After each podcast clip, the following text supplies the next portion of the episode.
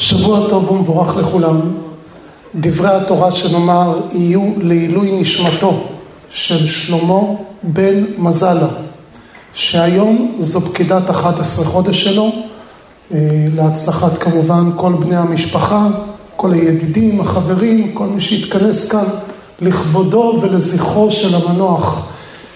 הדברים שאנחנו נאמר יש להם חשיבות מאוד מאוד גדולה. הזוהר הקדוש כותב שבזמן האזכרה הנשמה של המנוח יורדת והיא מצפה למשהו. למה היא מצפה? הכף החיים שחי לפני למעלה ממאה שנים בירושלים, הוא סיפר שהוא עשה אזכרה לאבא שלו. והוא עשה את זה בבית הכנסת, באו אנשים, עשו תפילה, קדיש, הלכו הביתה. כמובן הוא עשה השכבה, וכל אחד הלך. הוא מספר שבלילה אבא שלו בא אליו בחלום. והוא אמר לו, בני, למה לא עשית לי אזכרה? הוא אמר, מה זאת אומרת, אבא? היו, היו מאה איש שהגיעו לאזכרה. הוא אמר לו, הנשמה שלי הייתה שמה, לא הייתה אזכרה. אומר לו, למה? הוא אומר לו, כי הנשמה מצפה למשהו. היא מצפה לברכות, מה שעשו בחוץ, שולחן של ברכות, זה מאוד חשוב, ולדברי תורה. הוא אמר לו, אבא, זו הייתה תקופה מאוד קשה, כי אנשים לא היה להם מה לאכול אז באותה תקופה בירושלים. הוא אמר לו, אבא, אה, אין לי מה לאכול בבית, בטח שאני לא יכול להאכיל אנשים. הוא אמר לו, בני, מים, יש לכם? מים. לא הייתה בצורת. אמר לו, מים יש. אמר, אז תשים מים על השולחנות, שלפחות אנשים ישתו מים ויברכו שהכל נהיה בדברו. תראו כמה זה חשוב העניין הזה של האזכרה. למה?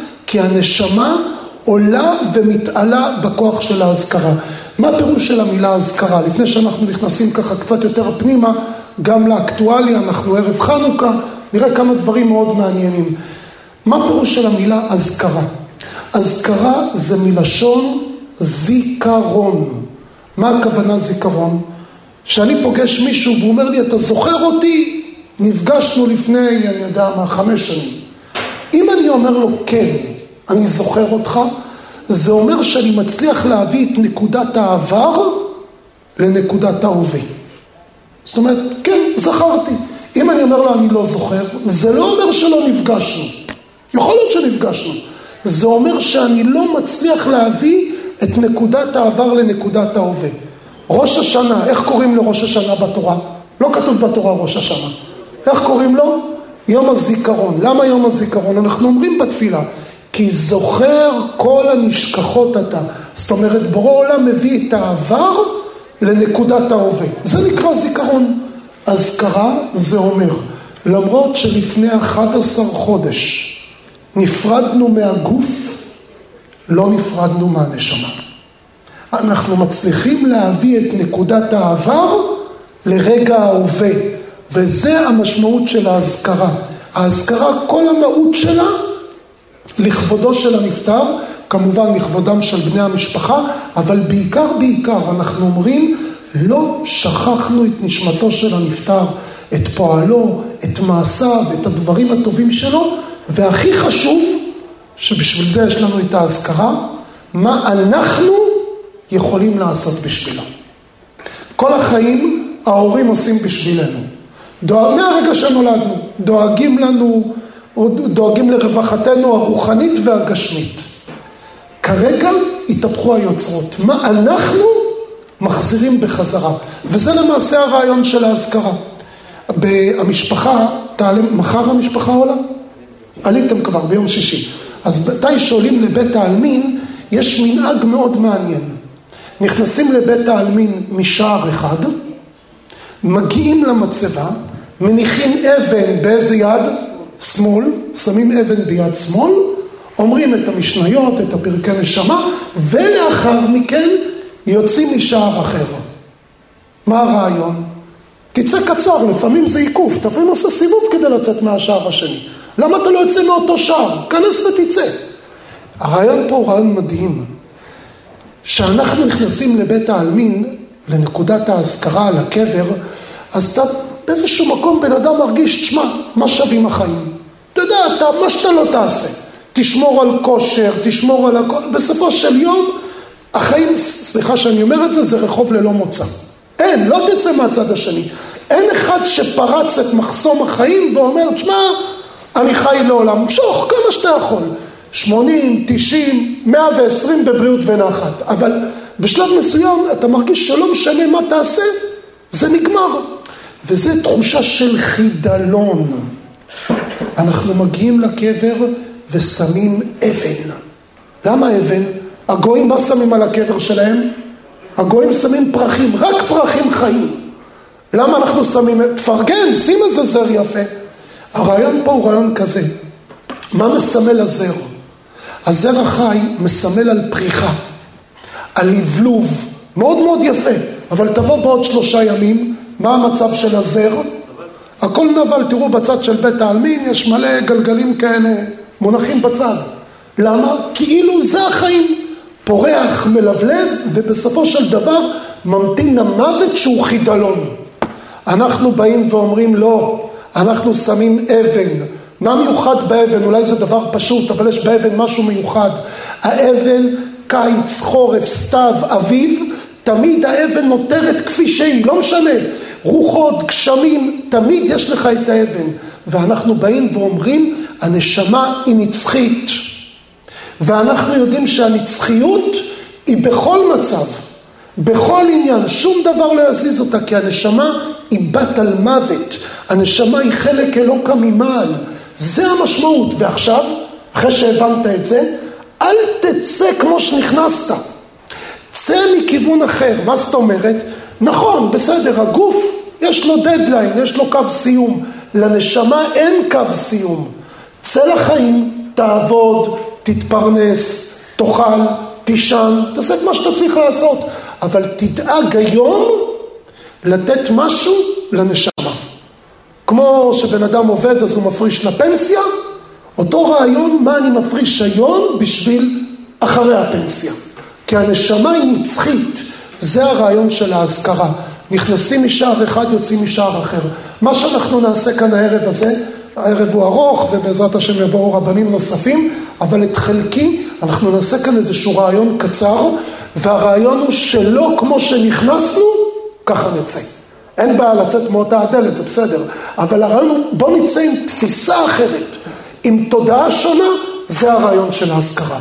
ואם עשינו את זה, אין עילוי נשמה יותר גבוה לנפטר מאשר הנקודה הזו.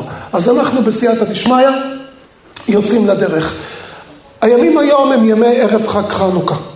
אתם יודעים שבחנוכה נעלם פח השמן, נכון? לא מצאו פח השמן, היה צריך נס כדי שהשמן נדלק שמונה ימים, ועל זכר לזה אנחנו חוגגים, מציינים את זה לאורך כל השנים מאז שהיה את נס חנוכה. אבל יש עוד משהו שנעלם בחנוכה, לא רק הפח. משהו נוסף נעלם בחנוכה. ומה זה? המנורה. המנורה של בית המקדש נעלמה. הכלי היחידי, היחידי, מכל הכלים בבית המקדש, ותאמינו לי, בבית המקדש היו כלים יפים. יאות, מחטות, שולחן מזהב, מזבח מזהב, הרבה הרבה דברים יפים. המנורה נעלמה. איך אני יודע? הגמרא אומרת במסכת ראש השנה, כשהחשמונאים כבשו את בית המקדש ותיארו אותו, אז לא רק שלא היה להם שמן להדליק עד שחיפשו את הפח, אלא הם גם לא היה להם במה להדליק. ואז הם הדליקו במנורה של עץ. אחרי זה המצב הכלכלי השתפר יותר, שדרגו את זה למנורה מכסף. ואחרי זה שהמצב הכלכלי עוד יותר השתפר, החזירו והחליפו את זה בחזרה למנורה של זהב. כמו שיש היום ברובע היהודי. ליד בית הכנסת של רבי יהודה החסיד, שאתם הולכים ברובע, יש מנורה מזהב, זה זהב אמיתי. אל, שלא תתבלבלו ושלאף אחד לא יעלה רעיונות בראש. אה, אם זה בחוץ, אז אולי ניקח ככה איזה משהו, זה מאובטח. המנורה מאוד מאובטחת. אבל אמר לי אה, אחד מאנשי הצוות של מכון המקדש, אמר לי שתרם להם את המנורה הזו, זה אוליגרח רוסי אחד, העלות של המנורה הייתה 50 מיליון דולר, זהב טהור. והם היו צריכים לעשות, זה לא מקשה אחת, לא הצליחו מבחינה טכנולוגית אי אפשר לייצר דבר כזה במקשה אחת, אבל הם עשו שם, היה צריך ממש המון המון אה, חישובים מתמטיים כדי לבצע נכון את המנורה, כי כמו שאתם יודעים, זהב זו מתכת רכה, היא לא מתכת קשה, ולכן אם יעשו את זה יותר מדי עבה, היא פשוט, הקנים עלולים אה, להתכמת כלפי חוץ. כדי לשמור על הצורה הסימטרית, הם עשו כל מיני חישובים כדי שהזהב יהיה בדיוק בצורה כזו שמצד אחד יהיה מספיק חזק להחזיק את הקנה, ומצד שני לא יותר מדי כבד, שהקנים לא, לא יתעקמו. ובעזרת השם, אם ירצה הבורא ונזכה לגאולה השלמה, המנורה עצמה היא לא קדושה, היא מנורת חולין, אבל בעזרת השם מבני המקדש אפשר יהיה לקדש את המנורה הזו, כי הם בנו אותה לפי כל הכללים, לפי כל הדברים, שהלוואי, כרגע זה מנורת חולין, אבל אם נזכה נוכל לקדש את המנורה הזו וזו תהיה מנורה יפה ומיוחדת לבית המקדש. המנורה הייתה חסרה שהחשמונאים פרצו לתוך ההיכל ותיארו אותו, המנורה הם לא מצאו אותה. השאלה הנשאלת היא, מי נגע במנורה? היוונים, היוונים אם הם היו נוגעים היו לוקחים הכל. חוץ מזה שהיוונים, סתם מי שקצת יודע, היוונים לא החריבו את בית המקדש. זה לא בבלים, זה לא רומאים, זה גישה אחרת לגמרי. היוונים ראו בבית המקדש כמבנה ארכיטקטורי. למה להרוס? כל כך יפה. הם אמרו, המקום הזה הוא לא מקום קדוש. הם טימאו את בית המקדש, זה כן. העלו חזיר על המזבח, טימאו את השמנים, הם השאירו אותם, הם לא לכלכו את השמן. זה לא אסתטי. הם טימאו את השמן. מה זאת אומרת לטמא? טומאה וטהרה זה משהו רוחני. אם אתה לוקח את השמן הטמא, שם אותו במעבדה, הוא יוצא לך נקי לחלוטין, זה סטרילי, הכל בסדר. מבחינה רוחנית, משהו נאטם בו. והיוונים לא האמינו ברוחניות. הגישה של הרומאים הייתה גישה כפרנית, שמבחינתם בשמיים חוץ מעננים אין שום דבר. ולכן הם טימאו את הכל, אבל הם לא נגעו בשום כלי. למה, מאיפה נעלמה המנורה? למה המנורה היא לא נמצאה במקומה? אז התשובה לכך מופיעה במדרש רבה. סיפור מדהים. המנורה נעלמה לא מהיוונים. לצערנו, היא נעלמה מיהודים. יהודי אחד למעשה.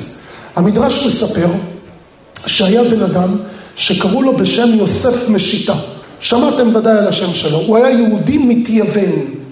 באותה תקופה שני הבתים היוונים, בית אה, אנטיוכוס שהיה באזור סוריה ובית תלמי היווני שהיה במצרים, באלכסנדריה, שניהם נלחמו זה בזה. הם לא הסתדרו אף פעם, אבל שניהם נלחמו זה בזה. אנטיוכוס יצא במסע כיבושים לכבוש את אלכסנדריה מידי תלמי. הרעיון הזה עלה לו ביוקר, גם בחיילים וגם בכסף, ובסופו של, של המערכה הוא חזר בחזרה מובס ועם קופת אוצר מרוקנת. ואז הוא אמר, נעשה עצירה בירושלים, נמלא את התקציב, נמלא את הקופה. איך? ניקח את ה... יש שם זהב בבית המקדש, יש שם זה, ובכלל, תמיד הרי היהודים אשמים, נכון? זה לא משנה מה קורה אם שני היוונים רבים, היהודים אשמים. איך היהודים נהיו אשמים? כי מישהו סיפר לאוזנו של אנטיוכוס שהיהודים בירושלים התפללו שתלמה יצליח במלחמה. אז הנה, אז הפכנו להיות אשמים. בקיצור, הוא נכנס לירושלים, לא משנה, היה טבח, ולאחר מכן הוא רצה לבזוז את האוצרות של בית המקדש, אבל עד כאן.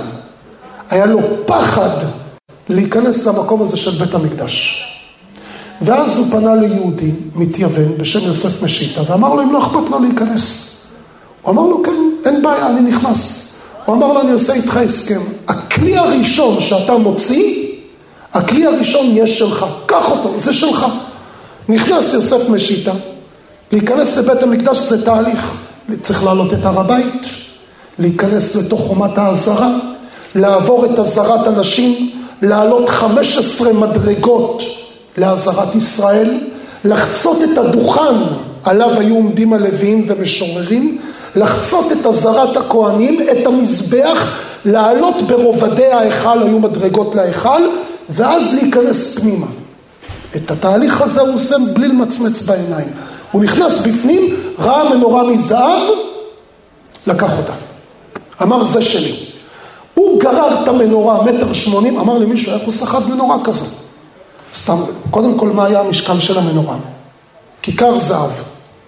הכיכר זהב, כיכר זהב של התורה זה 58 קילו. זה לא הרבה, 58 קילו, אם היו אומרים לכם כך, ונקייה של 58 קילו זהב, אני בטוח שאנשים היו סוחבים את זה בלי שום בעיה. הרים את המנורה, מטר שמונים גובה, סחב אותה החוצה, הוא יוצא, והיוונים איבדו את הנשימה. ידעו שיש דברים יפים בבית המקדש, לא ציפו לכזו עוצמה. ואז החברים שלו הפרו את ההסכם, כן, היהודים מכירים את הפרת ההסכמים הזו. הפרו את ההסכם, אמרו לו, תן את המנורה למלך, אתה תקבל, נשדרג אותך, אתה תקבל את הכלי הבא. כנס עוד פעם, משוך לך כלי שלך. אמר להם, אני לא נכנס. אמרו לו, די, יוסף, אל תעשה סיפור, כאילו, לא קרה ש... לך תוציא לך משהו יפה. אתה יודע מה? ניתן לך בנוסף מענק פיצוי. שדות וכרמים ופטור שלוש שנים ממיסים. הכל שלך, תהנה מזה. אמר להם, לא נכנס. אמרו לו, למה? אמר להם, זה לא עניין של כסף. אז מה? אמר להם, די לי שהכעסתי את בוראי פעם אחת. לא מכעיס אותו פעם שנייה. ואז החברים שלו התהפכו עליו, תפסו אותו, אומר המדרש, שמו אותו על שולחן וקצצו את בעונות ידיו ורגליו. הורידו לו אצבע אצבע. וכל פעם שאלו אותו, אחרי כל אצבע, אמרו לו, אתה נכנס או לא נכנס? אמר להם, אוי לי, אוי לי שהכעסתי את בוראי.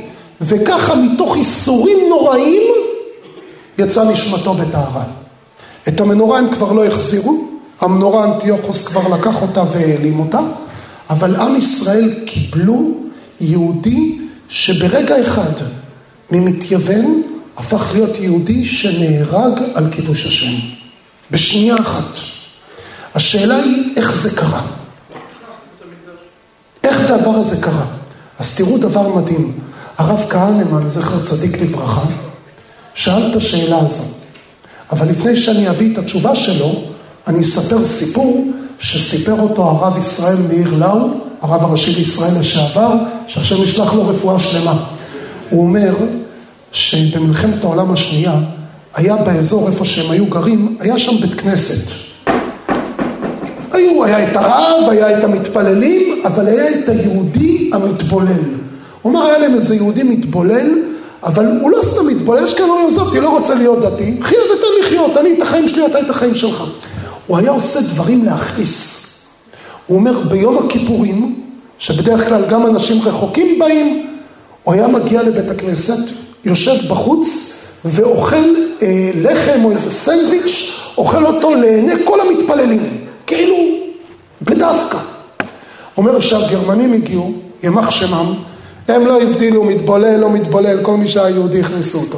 הכניסו את כולם לבית הכנסת ונעלו עליהם את הבית הכנסת. שעות הם היו בפנים. גם המתבולל היה איתם ביחד. פעם ראשונה שהוא ראה את בית הכנסת מבפנים.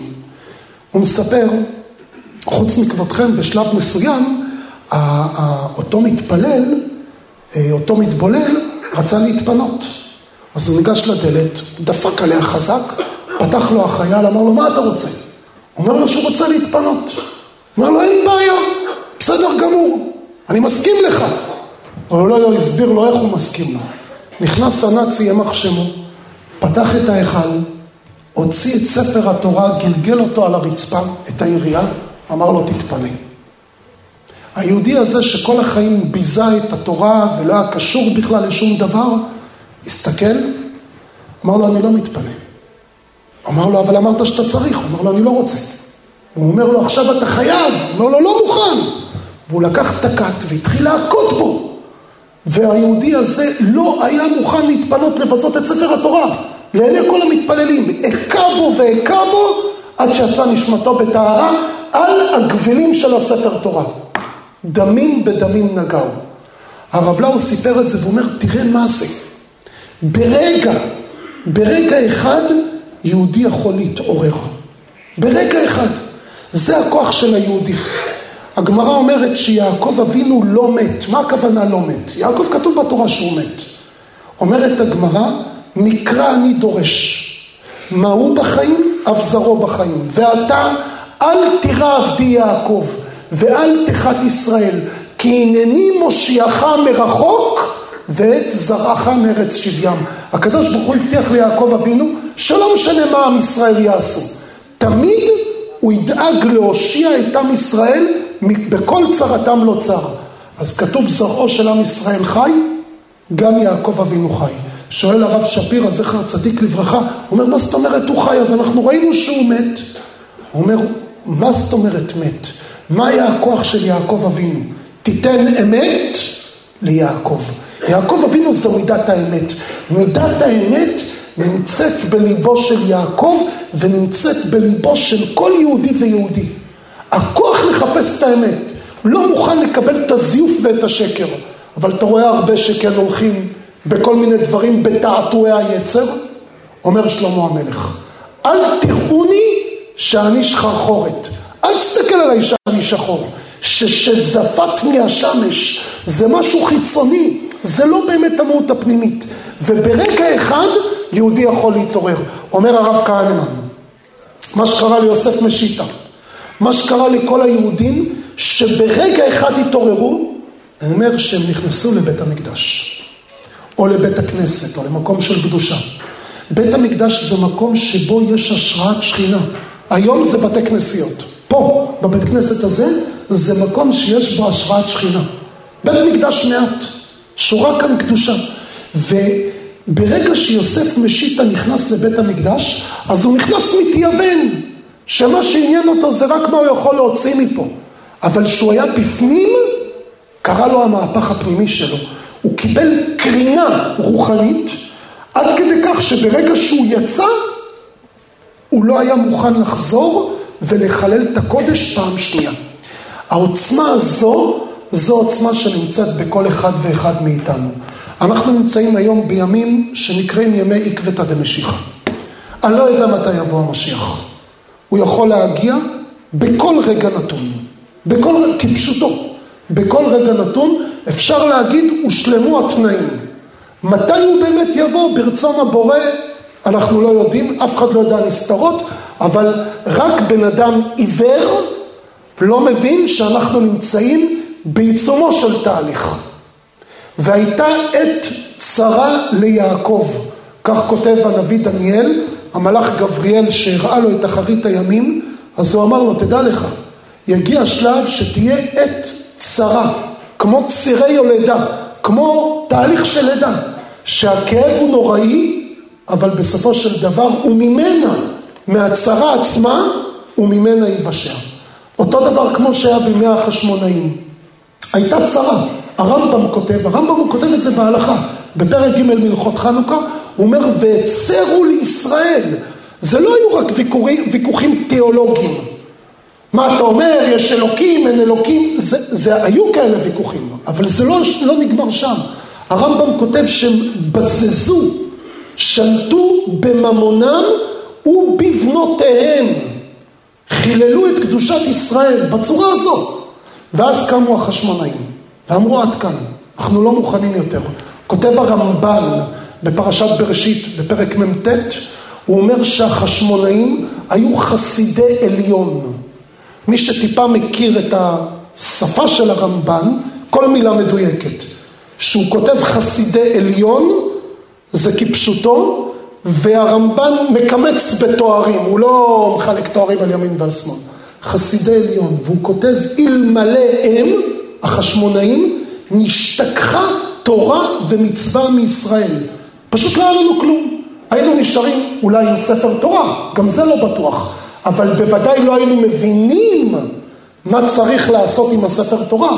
לא היינו מבינים מה המצוות, מה החוקים, כי כל התורה, הביאור שלה היה בעל פה. היום ברוך השם יש המון המון ספרים, אז אתה יכול להבין את חוקי התורה, אבל בתקופתם כל התורה הייתה בעל פה. ולכן בזכותם, בזכות החשמונאים, זה היה שורש המאבק. להחזיר את האור של התורה, ותוך כדי הם גם החזירו ריבונות. זה כן.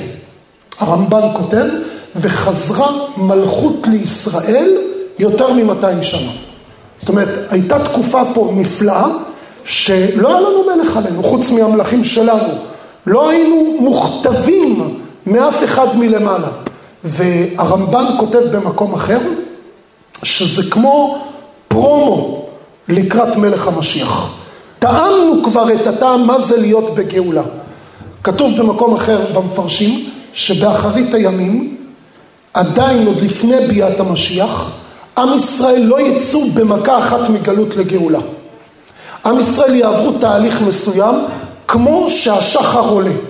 עד שהשמש יוצאת, מי שמסתכל בזריחה, השמש יוצאת, כצאת השמש בגבורתו. אתה לא יכול להסתכל על השמש. היא יוצאת במכה אחת עם אור חזק מאוד. אבל לפני שהשמש יוצאת, יש כבר, אתה מתחיל מעלות השחר, אתה רואה כבר את האופק הדמדם כזה, ולאט לאט הוא הופך להיות מאיר יותר ויותר ויותר. כבר אתה מסתובב ברחובות, התאורת רחוב כבר נכבדת. עדיין זה לא יום, עוד עדיין לא זרחה השמש, אבל כבר רואים טוב, כבר מתחילים לראות טוב. ברגע הזריחה זה עוצמה. אומרים חז"ל, אם היה מעבר מחושך מוחלט במכה אחת זכיחה, אנשים היו מקבלים מכה בעיניים. זה לא היה נעים, זה לא היה נוח. התהליך הוא הדרגתי. ככה גם יהיה באחרית הימים. עם ישראל יקבלו שלטון. פה בארץ ישראל, זה דברים שנכתבו לפני מאות ואלפי שנים. יהיה להם שלטון פה בארץ ישראל, אבל עדיין זה לא תהיה הגאולה השלמה. המשיח עוד לא הגיע. ולשלטון הזה, כותב הזוהר הקדוש, יהיה מישהו אחד שיפריע לנו, וזה לא יהיה האדומים. אנחנו סבלנו מאדום אלפיים שנה. גלות אדום היא הייתה גלות קשה. מישהו, השבת אמר לי שהוא קרא ספר אלפיים שנות גלות. והוא אומר שמה בתיעוד כרונולוגי, תקופה אחרי תקופה, מביא שם המחבר מס, מה עברנו? פשוט בלתי נתפס, אומר היה חלק מהתיאורים במסעי הצלב, לא יכולתי לקרוא אותם. גירושים, שואות, פוגרומים, אינקוויזיציות, כל זה מאדום, זה גלות קשה מאוד. היום, היום בסיטואציה שאנחנו חיים בה, אדום, בסדר, יש אותם, הם, יש עדיין את ה, כל העמים שמציגים את עצמם, זה יותר העולם הנוצרי, אירופה, גם ארצות הברית שמראה לנו פנים מצד אחד ומסדרת לנו את העניינים כפי רצונה מהצד השני. כל אלו אנחנו מרגישים אותם, אי אפשר להגיד משועבדים. אבל באחרית הימים יש שינוי בקושי של עם ישראל. יהיו שני, ישנם שני עמים שהקדוש ברוך הוא חתם את שמו עליהם. פרשת השבוע שלנו, לא יעקב יקרא שמך כי אם ישראל. עם ישראל יש לו את הסיומת, את החותמת של המילה אל. יש עוד עם אחד מבין כל שבעים אומות העולם, שגם הוא קיבל את החותמת של אל. מי זה? ישמעאל. הזוהר הקדוש כותב שיש לנו מכנה משותף עם הישמעאלים, חוץ מאברהם אבינו, שזה האבא, האבא המשותף. יש לנו מכנה משותף עם הישמעאלים. מה המכנה המשותף? אנחנו עושים ברית מילה, וגם הישמעאלים עושים ברית מילה. אומר הזוהר, ארבע מאות שנים עמד שרו של ישמעאל למעלה בשמיים ואמר, ריבונו של עולם, מי שיש לו חלק בשמך מקבל שכר בארץ? מי שיש לו ברית מילה, מישהו מעול, כתוב ואתה את בריתי תשמור ונתתי לך ולזרעך את ארץ כנען. מי שעושה ברית מילה, אתה את בריתי תשמור, זוכה לארץ ישראל? אמר לו הקדוש ברוך הוא כן. אמר לו מפני מה ישמעאל לא זכו לחלק בארץ? למה רק יצחק מקבלים? למה לא גם ישמעאל? זה טענה שהזוהר כותב אותה לפני 1800 שנה, שזה כבר נאמר עוד לפני כן בשמיים. אמר לו הקדוש ברוך הוא, אבל יש הבדל, הבדל מהותי. עם ישראל עושה ברית מילה כתיקונו. שני חלקים בברית המילה. המילה עצמה, שמסירים את העורלה, חותכים את העורלה, זה סור מרע. והשלב השני בברית המילה זוהי הפריאה, שזה מבחינת עשה טוב, גילוי העטרה, זה עשה טוב. ברגע שאתה עושה את המילה כמו שהיא, זו המצווה. אומר השולחן ערוך, מל ולא פרה, המוהל אומר, תשמע, אני עושה רק חצי עבודה. עושה מילה בלי פריאה. מה הדין? כאילו לא מן. הברית מילה לא תופסת. ישמעאל עושים רק את הסרת העורלה, אבל לא עושים פריאה. אז הוא אמר לו, יש הבדל מהותי, היהודים עושים ברית מילה, אתם לא עושים ברית מילה. אמר לו שרו של ישמעאל, תשמעו איזה ויכוח, אף על פי כן. אתה יודע מה? לא עשינו מאה אחוז, חמישים אחוז, ארבעים אחוז, עשינו משהו, אף על פי כן. כיוון שנימול, מה שהוא עושה, תן לו. אצל עולם, אצל הקדוש ברוך הוא זה עולם האמת. מה שבן אדם עושה, מגיע לזה שכר, גם אם זה לא מושלם. שואפים לשלמות, אבל גם אם זה לא מושלם. אמר לו הקדוש ברוך הוא, קיבל. אבל כמו הברית מילה. הברית מילה שלהם ריקה מתוכן, אז הם יקבלו שליטה בארץ ישראל, שארץ ישראל תהיה ריקה מבניה. כל זמן שעם ישראל היו פה בארץ ישראל, לא הייתה להם שליטה. עם ישראל יצאו לגלות, הארץ הפכה להיות שוממה, הם קיבלו שליטה. במקום אחר כתוב דבר מדהים, באיזה גיל ישמעאל עשה ברית מילה? 13. כנגד כל שנה שהוא התבגר, נתן להם הקדוש ברוך הוא מאה שנים אחיזה בארץ ישראל. זאת אומרת, זמן האחיזה שלהם הוא 1,300 שנה. עכשיו תראו דבר מדהים. בשנת 648 לספירה הנוצרית, כבש הקליף עומר את ירושלים. מאז יש שלטון מוסלמי כזה או אחר בארץ ישראל. אם תיקחו משנת 648, תוסיפו 1,300 שנים, כמה אתם מקבלים? 1948. אומר לכם משהו התאריך הזה? זה מדהים. אחרי אלפיים שנה, שלא היינו פה, היו, כן, תמיד היו כאן יהודים, אבל לא, לא היה פה, כמו שאומרים, את עם ישראל במיטבו. אחרי אלפיים שנה, עם ישראל חוזרים לפה לארץ ישראל, וברישיון אומות העולם מקבלים פה ריבונות בארץ. שליטה, שליטה בארץ ישראל. נו, אז אם זה ככה יוצא, שתם זמנם של בני ישמעאל בארץ ישראל. ופה הזוהר מוסיף עוד מילה. הוא אומר, והם יעקבו את בני ישראל לשוב למקומם. הם לא יכבדו את הרוטציה. למרות שכבר הגיע הזמן שלנו להיות פה בארץ, הם נלחמים על האדמה. המלחמה שלהם זה, זו על האדמה.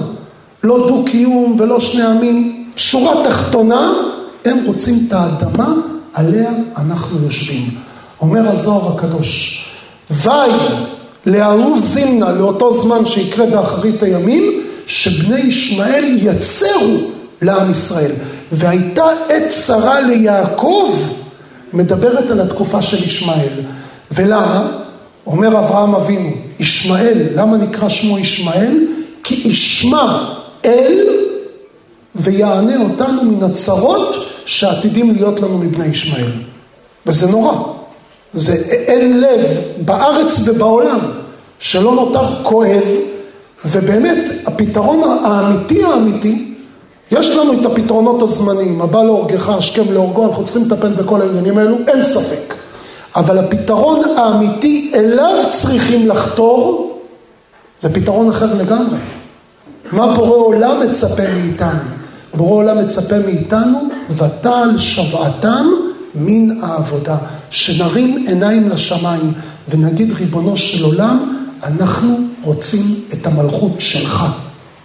יכירו וידעו כל יושבי תבל, כי לך תכרע כל ברך, תישבע כל לשון. שאנחנו נזעק גאולה, שם העניינים יתחילו לזוז.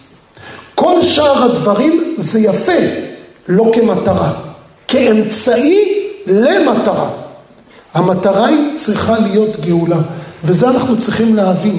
כמה שנתעורר יותר מהר בעניין הזה לבקש גאולה, ככה בעזרת השם הגאולה תגיע, אחישנה. וכמו שפתחנו, הגאולה יכולה להגיע בכל רגע נתון.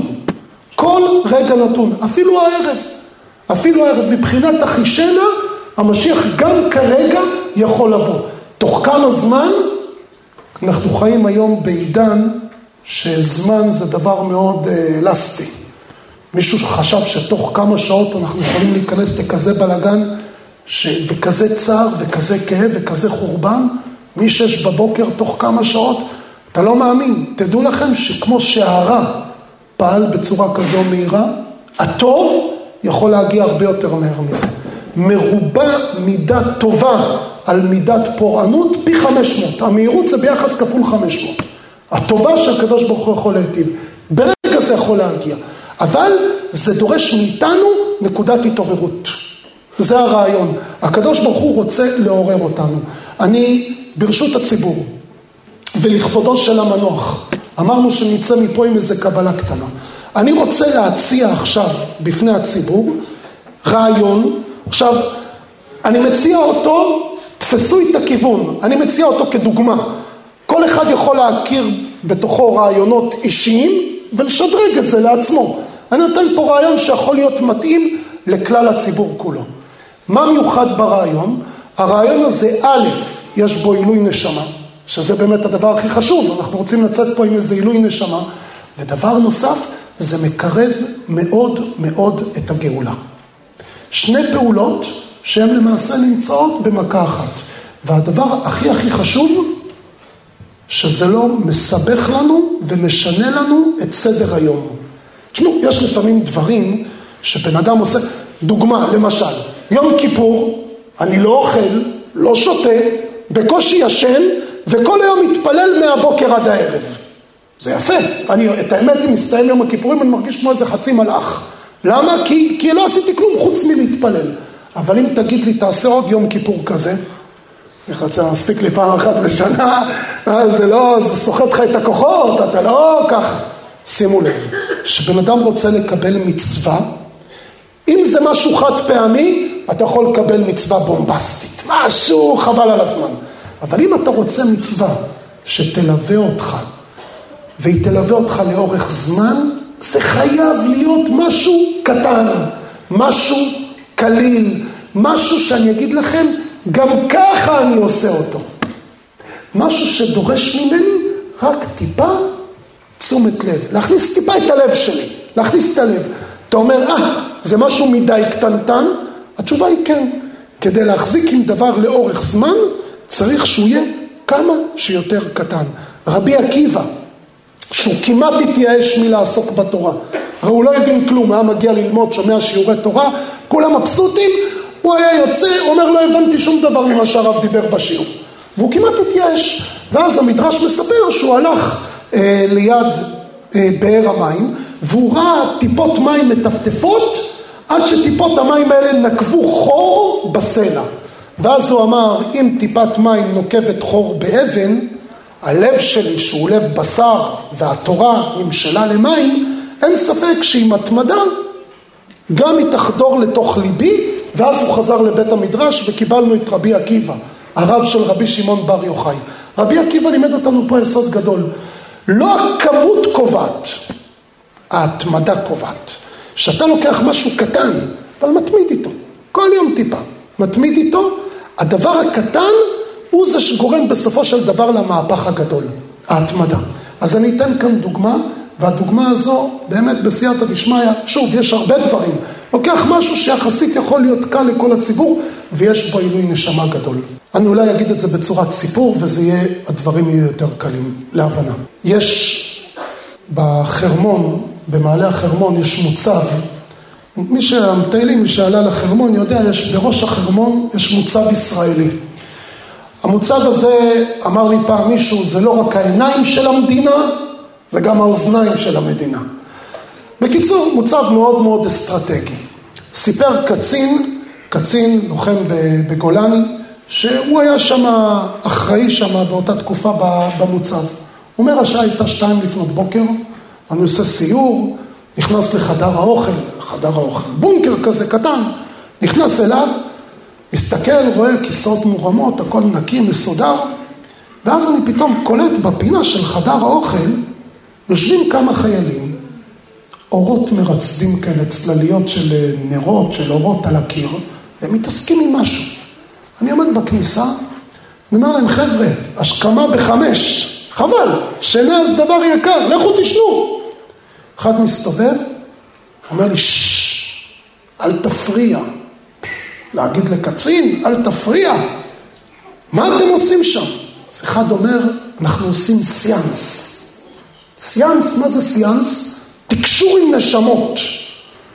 אומר, הוא התחיל לצחוק. קודם כל הדבר הזה אסור על פי התורה, כן, רק החיילים לא ידעו. תקשור עם נשמות.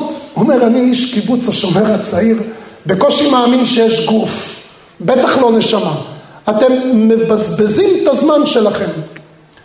אמרו לו, לא, אנחנו באמת מצליחים לתקשר פה עם נשמות. ואז הוא אמר, אתם יודעים מה? בואו תקראו לנשמה, נבדוק, נראה אם זה באמת אמיתי. אמרו, אם יש נשמה שמשוטטת, הכוס מתחילה לזוז על גבי האותיות. שאלה ראשונה, מי אתה? הכוס זזה על האותיות, מרכיבים את השם, דוגמה, ישראל ישראלי, לצורך העניין. הקצין אומר, יו, הבחור הזה שעכשיו העליתם אותו, זה חבר שלי מהקיבוץ שנהרג בסדיר במלחמת יום הכיפורים. אני מכיר. אתם יודעים מה? תנו לי לשאול שאלות, עכשיו זה שאלות שרק אני והוא יודעים, חבר ילדות, שאלות, אני אשאל אותו שאלות אישיות, אין משחקים, ואני תוך שתי דקות מוכיח לכם שמה שאתם עושים זה אחיזת עיניים. הוא מספר שתוך שתי דקות התברר לו שוועוד איך יש נשמה. הוא שאל שאלות שרק הוא והחבר יודעים. התשובות היו חותכות. ואז הוא הבין שכנראה יש מימד רוחני לבן אדם שהוא לא הכיר בו. אולי מגאוותו הוא לא הכיר בזה, אבל יש חלק רוחני. ואז הוא שאל את החבר, לא זכה להקים משפחה. הוא שאל את החבר, הוא אומר לו, מה אני יכול לעשות בשבילך? חבר טוב. הכוס זזה על האותיות, ק', ד', י', ש'. אומר להם, מה זה? אמרו לו, קדיש. אומר, מה זה קדיש? זה בן אדם שלפני שתי דקות לא הכיר את הנשמה, בטח לא יודע מה זה קדיש. אז אחד שם שקצת הבין בדת, אמר לו, אני אסביר לך, לא עכשיו, מחר. הוא אומר למחרת, לקחו אותו שם לבית כנסת של הבסיס, התפללו, מישהו דחף לו סידור, היו שם כמה מילים בארמית, התגדל והתקדש, הוא קרא את זה, כמה זמן זה לוקח? חצי דקה, חמישים שניות. אמר את זה, סיים. אמרנו, אמרו לו זהו, זה מה שהוא רצה. מה זה מה שהוא רצה? זה דקה, לא, אני רוצה שיביא מה חבר, אני רוצה לעשות בשבילו משהו. למחרת הוא מספר, הוא גם הכיר. אמר תקראו לו, אם יש משהו מפנק אותו יותר, הקדיש נראה לי משהו קטן. קראו לנשמה, הכוס לא זזה. אמרו אם יש נשמה אחרת שמשוטטת, הכוס מתחילה לזוז. שאלה ראשונה, איפה הבחור של אתמול? תשובה. מישהו אמר עליו הבוקר קדיש, הנשמה עלתה, היא כבר לא נשמה משוטטת. הוא אומר, אז הוא לא הבין את המשמעות, לקח לו כמעט שבע שנים לאחר מכן, עד שהוא חזר בתשובה, ואז פתאום הוא הבין מה זה עוצמה של קדיש. שאנחנו מתכנסים כאן בבתי הכנסת, ואנחנו אומרים, ריבונו של עולם, התגדל והתקדש, התגדל והתקדש שמי רבה, השם המבורך שלך. באותו רגע שבן אדם אומר את זה, אנחנו למעשה אומרים קידוש השם. אנחנו מקדשים את שמו יתברך בעולם. כולם אומרים אמן, כן, בטח. אבל יש לך צרות, יש לך בעיות, הכל נשאר בחוץ. עכשיו כולנו יחד משבחים את הקדוש ברוך הוא. יהא שמו הגדול מבורך לעלם לעלמי עלמיה. ברגע שאנחנו עושים את זה, אנחנו מגדלים את שמו של בורא עולם. עכשיו שימו לב מה קורה. שמעתם על חוק כלים שלובים?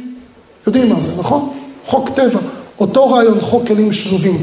אתה מעלה ומשבח את בורא עולם, בורא עולם אומר, רגע, רגע, אלה שאומרים פה את הקדיש, יש להם נשמה בעולם העליון? אומרים כן, הם אומרים לעילוי נשמת, האבא, הם אומרים פה לעילוי נשמת. אומר הקדוש ברוך הוא, כמו שבני המשפחה היללו אותי לפני כל הציבור, היללו אותי ואמרו התגדל והתקדש, אותו דבר, אני לוקח את הנשמה שחשובה להם ואני מעלה אותה למעלה עד כדי כך שהיא נכנסת לגן עדן ומקבלת שם מקום שהוא מקום משודרג בכוח הקדיש בלבד. אז קודם כל, אמירת אמן יש שמי רבה, יש בה עוצמה אדירה לעילוי נשמת הקרובים שלנו. אבל מעבר לזה, אומר המדרש, שפעם אחת אליהו הנביא, אליהו הנביא הוא מלאך שגם מגיע מדי פעם אלינו לארץ, סיפר שהגיעו למעלה בשמיים ארבע מאות גמלים נושאי אף וחמא. בשפה הזו בלשון משל, כן? הכוונה היא קטרוגים קשים מאוד על עם ישראל, ארבע מאות זה דברים שמסמלים על עין הרע, עין רע בגימטריה זה ארבע מאות זה, עשו הגיע עם ארבע מאות איש, אני לא אכנס כרגע למספר ארבע מאות אבל הוא מסמל על חרון אף מטורף, משהו עוצמתי, ופתאום הכל נבלם, הכל נעצר. מה היה כיפת ברזל, המעיל רוח שבלם את כל הקטרוגים האלו? אומר אליהו הנביא, כשעם ישראל מתכנסים בבתי כנסיות ואומרים אמן יהיה שמי רבה בכוונת הלב, זה מונע את כל הקטרוגים. הגמרא אומרת, אמן יהיה שמי רבה, גם אם נגזר על בן אדם חלילה גזר דין לא טוב, קוראים והופכים את זה לטובה. משפט, משפט שאתה אומר, אבל אתה אומר אותו עם הלב. ריבונו של עולם, אנחנו מחפשים דבר אחד, שהמלכות שלך תתגדל ותתקדש בעולם, ויצמח פורקנה ויקרב משיחי. אני רוצה להציע בפני הציבור, מי שיכול בלי נדר, בלי נדר, לארבעים הימים הקרובים, זה לא הרבה זמן, ארבעים יום. אתה גם ככה בא להתפלל, גם ככה אומר אמן, גם ככה אומר את הקדיש, שומע את עניית אמן יהיה שמי רבה. בואו נכוון טיפה יותר באמן יהיה שמי רבה. ריבונו של עולם, יהא שמך הגדול, מבורך בעולם הזה ובעולם הבא. שאנחנו מתפללים לגאולה ומבקשים ויצמח פורקנה ויקרב משיחי, תקרב לנו את הגאולה, אמירת האמן בכוונת הלב עושה פה כמה עוצמות. כאן במסגרת השיעור זה עילוי נשמה הכי גדול שיש. באופן כללי מקרב את הגאולה. באופן פרטי מסיר מעליך גזרות. תישאר איך שאתה. אל תשנה את הסדר יום. תעשה את מה שאתה רגיל לעשות. תוסיף טיפה כוונת הלב. אה, אבל זה משהו קטן? כן, הדבר הקטן הזה, יש בו עוצמה שהיא עוצמה אדירה. וזה הכלי והכוח שנמצא בידיים שלנו. אני רוצה לרדת לנקודת הסיום, מוריי ורבותיי, הערב עוד ארוך ובאים רבנים נוספים. אני רוצה לחלוק איתכם משהו בחוויה אישית קטנה. לפני כמה שנים התוודעתי לסיפור מאוד מעניין על יהודי שלא עלינו ולא עליכם, גילו אצלו את המחלה הידועה. הפרופסור שגילה את זה, הוא אמר לו, גילינו את זה מוקדם, ננתח אותך, זה היה לפני החגים, ננתח אותך מיד אחרי החגים, הכל יהיה בסדר, כמה שאפשר להבטיח בסדר. אבל עם הרבה אופטימיות. החגים חלפו, מספר אותו יהודי, קודם כל הוא היה במתח ובלחץ, בכל אופן. שבוע לפני הניתוח מתקשרת המזכירה של הפרופסור. אומרת לו, הפרופסור טס לחו"ל, הוא לא יהיה בארץ בניתוח, אז הוא אמר, אה, אין בעיה, אני אחכה לו שהוא יחזור. היא אמרה לו, לא, הפרופסור אמר שהניתוח חייב להתבצע בזמן, אי אפשר לחכות. זה צריך להיות מיד בזמן. והוא שמע את זה, אז הוא אמר לה, מי ינתח? היא אמרה לו, יש פה צוות טוב, רופאים כולם טובים, רופאים מצוינים, כולם טובים. הכולם טובים הזה עשה לא מאוד לא טוב. מה זה, מי ינתח אותו, מי ייגע בו? הוא מספר שכמה ימים לפני הניתוח, הוא נכנס לחנות ספרים בערב, חנות ספרי קודש, והמוכר רואה אותו מתוח, עצבני. אמר לו, תגיד לי, משהו מעיק עליך, משהו זה? הוא אומר לו, יש לי איזה בעיה, אבל אתה לא יכול לפתור לי אותה. אתה מוכר ספרים, אתה לא יכול לפתור. הוא אמר לו, מה אכפת לך? דאגה בלב איש? ישיחנה, תספר לי. לחץ אותו קצת פה, שם, בקיצר ההוא סיפר לו, אמר לו את הבעיה הרפואית, אמר לו את הבעיה האחרונה שקרתה, הפרופסור טס, והוא לא יודע מי ינתח, ואז ככה בציניות הוא שואל את המוכר, אומר לו, מה, אתה יכול להחזיר לי את הפרופסור? הוא אומר לו, תראה, את הפרופסור אני לא יכול להחזיר לך, אבל אני יכול לתת לך משהו אחר. אני נמצא כאן בארון הספרים היהודי. יש פה המון המון ספרי קודש, אבל יש ספר אחד, ספר מאוד מיוחד, לספר הזה קוראים זרע שמשון. מי זה הזרע שמשון? יהודי צדיק שחי לפני כ-250 שנה באיטליה, בעיר ריג'יו. הוא היה מקובל, תלמיד חכם, פוסק איש הלכה. היה לו בן יחיד שנפטר בחיי חיותו. לעת זקנותו, אמר הזרע שמשון, רבי שמשון חיים, בן הרב נחמן מיכאל, אמר, אין מי שיגיד עליו קדיש, אין מי שיעשה אזכרה, אין ילדים, אין המשך. ואז הוא החליט לחבר ספר. לספר הזה הוא קרא אותו על שמו, זרע שמשון, כאילו, כאילו זה זרעו, זה מה שנשאר לו. ושם הוא כותב בהקדמה. הוא אומר, אני מתחנן לפני הקורא היקר, ספר על פרשיות השבוע, חידושים על הפרשות. הוא אומר, אני מתחנן לפני הקורא היקר. תלמדו בספר הזה.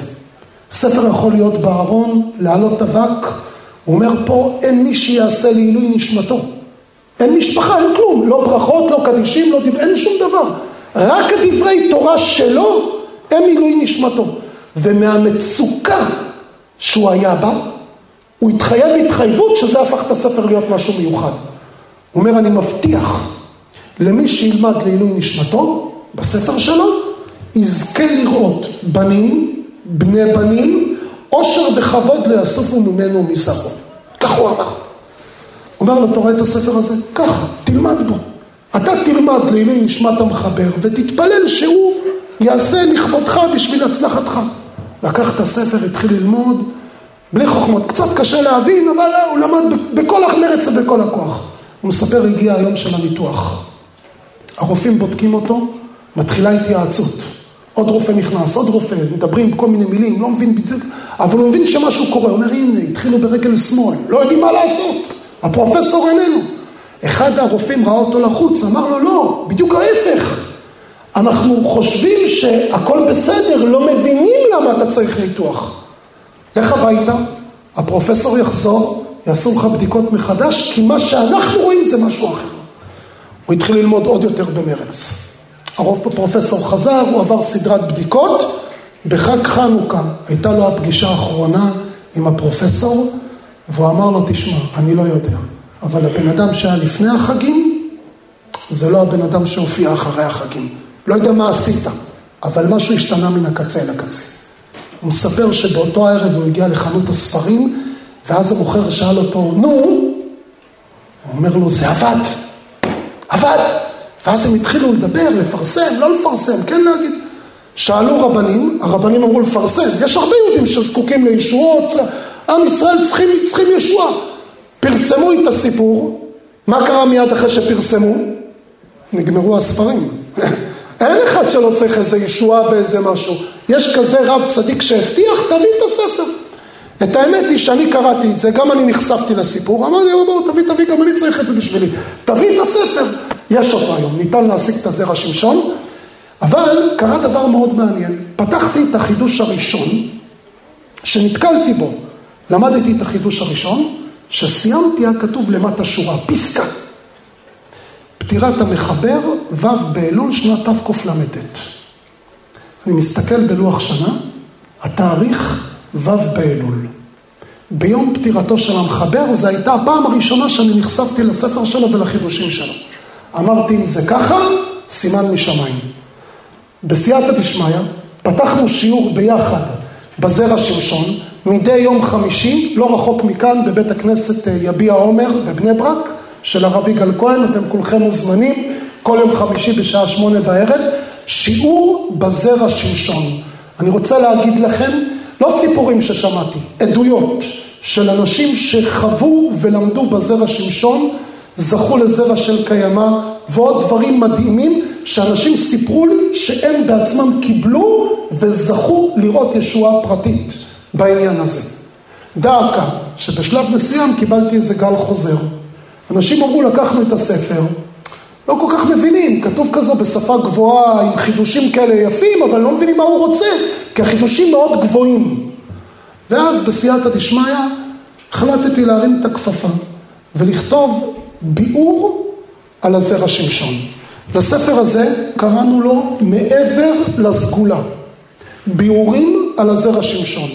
יש בהתחלה את השם של המחבר, רבי שמשון חיים בן הרב נחמן מיכאל, כמובן כל מי שאומר את החידוש אז שיגיד לעילוי נשמתו, ואת ההבטחה מתוך ההקדמה, ולאחר מכן כל פרשה, חידוש אחד או שניים שיהיה קליל, נחמד, מתאים לגברים, לנשים, כל מי שרוצה יכול עכשיו להתחבר בקלות רבה לחידושים הנפלאים והמיוחדים של הזרע שמשון. ברוך השם, יצאו שני כרכים על פרשיות השבוע ושני כרכים נוספים על המועדים. עכשיו חנוכה, חידושים יפים של הזרע שמשון על מעגל השנה, מקיף את כל מעגל השנה. מעבר לסגולה. למה? כי זה לא רק הסגולה, זה מעבר. שכל אחד יוכל להנגיש לעצמו את התורה הנפלאה של הזרע שמשון. בסייעתא דשמיא יש גם עוד סט נוסף, המלך דוד. המלך דוד זה קורות חייו ופועלו של דוד המלך על ספר שמואל א', כל ההתמודדויות, הקשיים, האתגרים, מה לא שעבר דוד המלך ובעיקר המסרים האקטואליים שאנחנו יכולים להפיק מקורות חייו של דוד המלך, גם זה ערוך בשפה השווה לכל נפש, גברים, נשים, יכולים ללמוד, להתבשם וליהנות מתורתו הנפלאה של דוד המלך. אנחנו נעשה עכשיו קדיש, ובואו נכוון באמן יהיה שמי רבה. קודם כל לעילוי נשמת המנוח שלמה בן מזלה, שהדברי תורה שנאמרו והקדיש יהיו לעילוי נשמתו, והרבה מעבר לזה. שבעזרת השם, בזכות אמירת הקדיש, נזכה להחשת הגאולה, ושהקדוש ברוך הוא יעשה לנו ניסים בימים ההם, בזמן הזה, במהרה בימינו, אמן, חזקים וברוכים תהיו.